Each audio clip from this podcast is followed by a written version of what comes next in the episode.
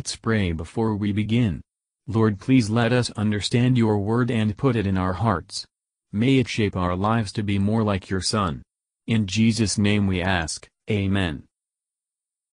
Exodus chapter 18 When Jethro, the priest of Midian, Moses' father in law, heard of all that God had done for Moses and for Israel his people, and that the Lord had brought Israel out of Egypt, then Jethro, Moses' father in law, took Zipporah, Moses' wife, after he had sent her back, and her two sons, of which the name of the one was Gershom. For he said, I have been an alien in a strange land. And the name of the other was Eliezer. For the God of my father, said he, was mine help, and delivered me from the sword of Pharaoh and Jethro, Moses' father in law, came with his sons and his wife unto Moses into the wilderness, where he encamped at the mount of God. And he said unto Moses, I, thy father in law Jethro, am come unto thee, and thy wife and her two sons with her. And Moses went out to meet his father in law, and did obeisance, and kissed him. And they asked each other of their welfare, and they came into the tent. And Moses told his father in law all that the Lord had done unto Pharaoh and to the Egyptians for Israel's sake, and all the travail that had come upon them by the way, and how the Lord delivered them. And Jethro rejoiced for all the goodness which the Lord had done to Israel, whom he had delivered out of the hand of the Egyptians. And Jethro said, Blessed be the Lord who hath delivered you out of the hand of the Egyptians, and out of the hand of Pharaoh, who hath delivered the people from under the hand of the Egyptians. Now I know that the Lord is greater than all gods, for in the thing wherein they dealt proudly he was above them. And Jethro, Moses' father in law, took a burnt offering and sacrifices for God. And Aaron came and all the elders of Israel to eat bread with Moses' father in law before God. And it came to pass on the morrow that Moses sat to judge the people, and the people stood by Moses from the morning unto the evening. And when Moses' father in law saw all that he did to the people, he said, What is this thing that thou doest to the people? Why sittest thou thyself alone, and all the people stand by thee from morning until even? And Moses said unto his father in law, Because the people come unto me to inquire of God. When they have a matter, they come unto me. And I judge between one and another, and I do make them know the statutes of God and his laws. And Moses' father in law said unto him, The thing that thou doest is not good. Thou wilt surely wear away both thou and this people that is with thee. For this thing is too heavy for thee.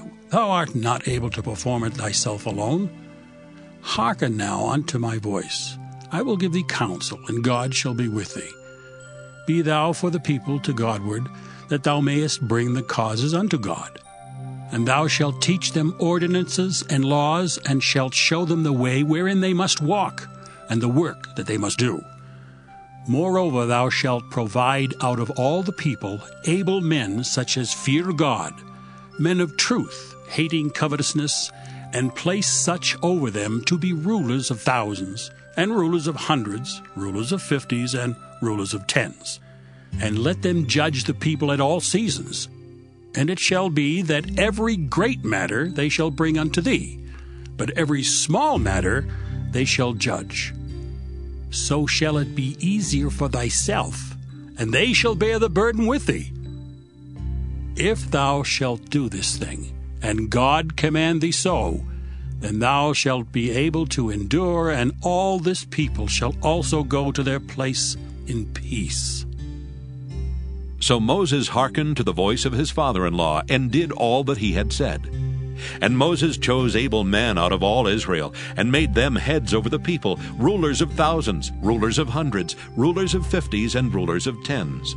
And they judged the people at all seasons.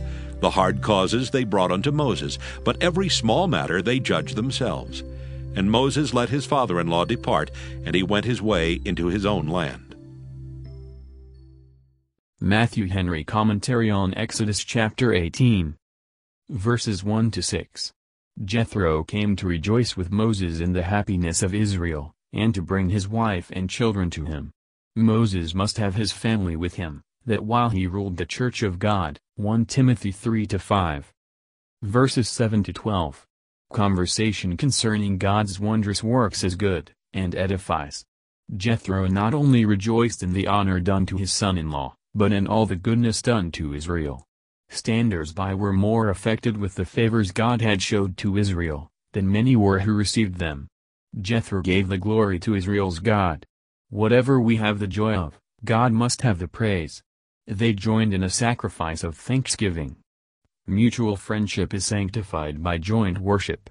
It is very good for relations and friends to join in the spiritual sacrifice of prayer and praise, as those that meet in Christ. This was a temperate feast, they did eat bread, manna. Jethro must see and taste that bread from heaven, and though a Gentile, is welcome, the Gentiles are welcome to Christ the bread of life. Verses 13 to 27. Here is the great zeal and the toil of Moses as a magistrate. Having been employed to redeem Israel out of the house of bondage, he is a further type of Christ, that he is employed as a lawgiver and a judge among them. If the people were as quarrelsome one with another as they were with God, no doubt Moses had many causes brought before him. This business Moses was called to, it appears that he did it with great care and kindness. The meanest Israelite was welcome to bring his cause before him. Moses kept to his business from morning to night. Jethro thought it was too much for him to undertake alone, also it would make the administration of justice tiresome to the people. There may be overdoing even in well-doing. Wisdom is profitable to direct, that we may neither content ourselves with less than our duty, nor task ourselves beyond our strength. Jethro advised Moses to a better plan. Great men should not only study to be useful themselves, but contrive to make others useful. Care must be taken in the choice of the persons admitted into such a trust. They should be men of good sense, that understood business, and that would not be daunted by frowns or clamors, but abhor the thought of a bribe. Men of piety and religion, such as fear God, who dare not to do a base thing, though they could do it secretly and securely. The fear of God will best fortify a man against temptations to injustice. Moses did not despise this advice. Those are not wise, who think themselves too wise to be counseled.